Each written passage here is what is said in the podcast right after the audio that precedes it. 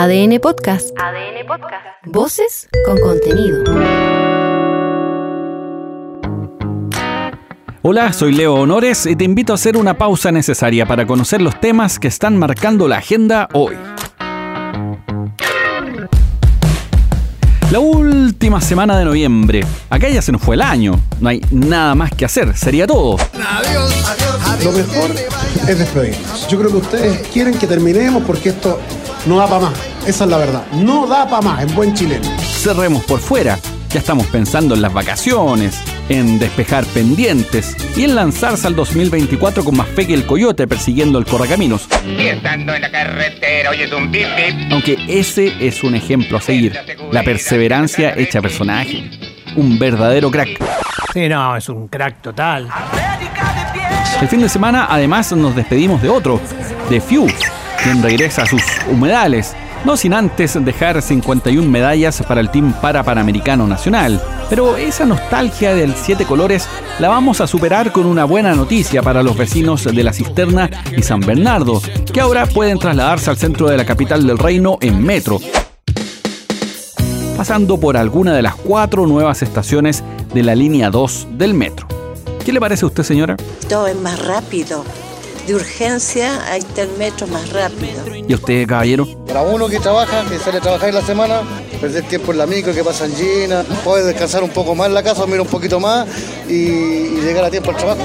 Al menos 600.000 personas serán beneficiadas con la reducción del tiempo de viaje pasando por la cisterna o lo cisterna, como dicen algunos, el bosque y también San Bernardo.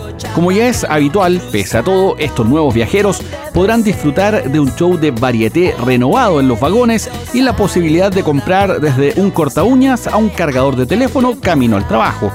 Este es el presidente Boric. El rol de un gobierno es mejorar la calidad de vida de su pueblo. Y eso siento que es lo que estamos haciendo hoy día con esta extensión. Que por cierto, no es obra de un solo gobierno, estas son políticas de Estado. El trazado recién inaugurado suma 5 kilómetros de extensión con las estaciones El Bosque, Observatorio, Cópalo Martínez y el Hospital El Pino.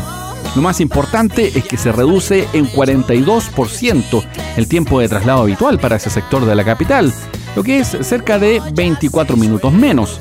Anda sacando las cuentas desde ya para saber qué alcanzas a hacer con ese tiempo, si todo es ganancia. Ay, no sabéis lo contento que estoy. Este es el ministro de Transportes, Juan Carlos Muñoz. En este caso, desde aquí del Pino, en San Bernardo, llegar a los héroes toma normalmente en buses cerca de 40 minutos, ahora va a tomar solo 27 minutos, lo que agrega una cantidad importante de horas de vida a esas 36 mil personas que van a ocupar esta extensión de la línea 2 del metro en forma regular. Se inicia el cierre de puertas. Esta es la semana de la PAES. No, no, la PAES, la prueba de acceso a la educación superior. Fito en esta no tiene nada que ver, aunque igual dar es dar, pero las pruebas, las respuestas, las oportunidades. Esta prueba, a diferencia de la anterior prueba de aptitud académica, pretende recoger efectivamente las capacidades de resolución de problemas, las habilidades para poder desenvolverse en la educación superior, no como los procesos anteriores, en donde en realidad, así como aptitudes, mm, no se recogían mucho. Mira, si hasta yo pude estudiar, y no es que sea una luminaria. Grita los cienes del colegio marxista. Un punto interesante de este proceso es que existen varias opciones para dar la prueba en el año y también los puntajes son conmutables para postular con tu mejor resultado, no como antes, en el que uno iba con el que tenía y chao. ¿Qué es lo interesante de esto? En lo inmediato el factor de la ansiedad se reduce, el riesgo es más manejable también al momento de barajar opciones y en lo macro se reduce en una parte importante la desigualdad. Al menos esa es la intención de las autoridades respecto del acceso a la educación. Este es el subsecretario de Educación Superior, Víctor Orellana. Hemos reducido las brechas, no obstante las brechas siguen existiendo y eso nos interpela como sociedad a procesos de transformación de más eh, largo aliento y en eso estamos también trabajando en un proceso que nosotros le llamamos de modernización de la educación superior que esperamos también tenga un efecto en términos de justicia, de distribución más adecuada de las oportunidades. Eh, Chile tiene que salir de eh, la gran desigualdad que, experimenta y para eso eh, hay que hacer transformaciones, no hay atajo. se reduce en parte, es cierto. Luego, el factor relevante a considerar tiene que ver con el acceso o más bien la limitante de los altos aranceles. Ahí cada familia puede optar a otorgar la educación que puede pagar para sus hijos, o a menos que pueda acceder a la gratuidad o una beca. De lo contrario, a descrestarse. No ha llegado ni un alumno. En política, como quizás supiste, el senador Macaya está molesto porque el presidente anda en bicicleta y justificó la frase del que se jodan de la campaña a favor de la propuesta constitucional. Y es que quedan tres semanas para el plebiscito y la aguja no se ha movido mucho de acuerdo a las encuestas, que revelan una preferencia a rechazar el texto. Sobre el proceso es importante que sepas que ya se publicaron las nóminas de vocales de mesa y, sorpresa, varios ya tienen un magíster en estos menesteres. Es que caballo bueno repite. Pero aquí hay casos que ya suman hasta ocho elecciones. ¿No será mucho, Lucho?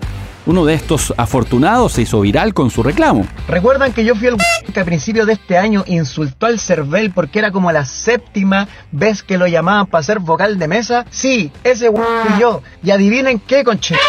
Me llamaron de nuevo, weón. Me llamaron de nuevo. O sea, estos están enamorados de mí, están enamorados. Les dio lo mismo que lo haya insultado por redes sociales, que la weá se haya hecho viral, les da lo mismo. Les, les dio lo mismo que lo insultara, Es una relación tóxica, weón es que claro, aquí pasa que hay una especie de relación de amor-odio, casi una relación tóxica, pero hay un incentivo, unas luquitas, pocas pero seguras. Este es Andrés Tagle, presidente del Consejo Consultivo del CERVEL. El cumplir estas funciones tiene un bono fiscal de dos tercios de unidad de fomento, actualmente 24.356 pesos. El vocal o miembro del colegio escrutador que no cumpla con su rol ni se excuse, te arriesga una multa por parte del juzgado de policía local correspondiente que va de 2 a 8 UTM. Esto es entre 128 mil a 511 mil pesos. El plazo para presentar tus excusas ante la Junta Electoral ya está corriendo y vence el miércoles 29, así que apúrate. Algunas de las razones para excusarse son tener más de 70 años de edad, ser una mujer embarazada, madre o padre de niños menores de dos años, o estar fuera del país o a más de 300 kilómetros del local asignado, entre otras. Ahí está, pues, no le gustó votar rechazo.